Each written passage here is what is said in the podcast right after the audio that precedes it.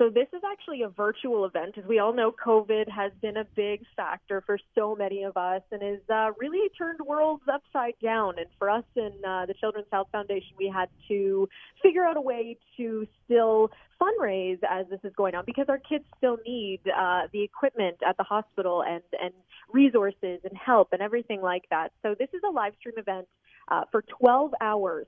We are going to stay up overnight uh, with lots of games and activities and musical guests. And it's, it's again all for the kids because we want to remind people that childhood illness does not sleep, and neither will we during this great event.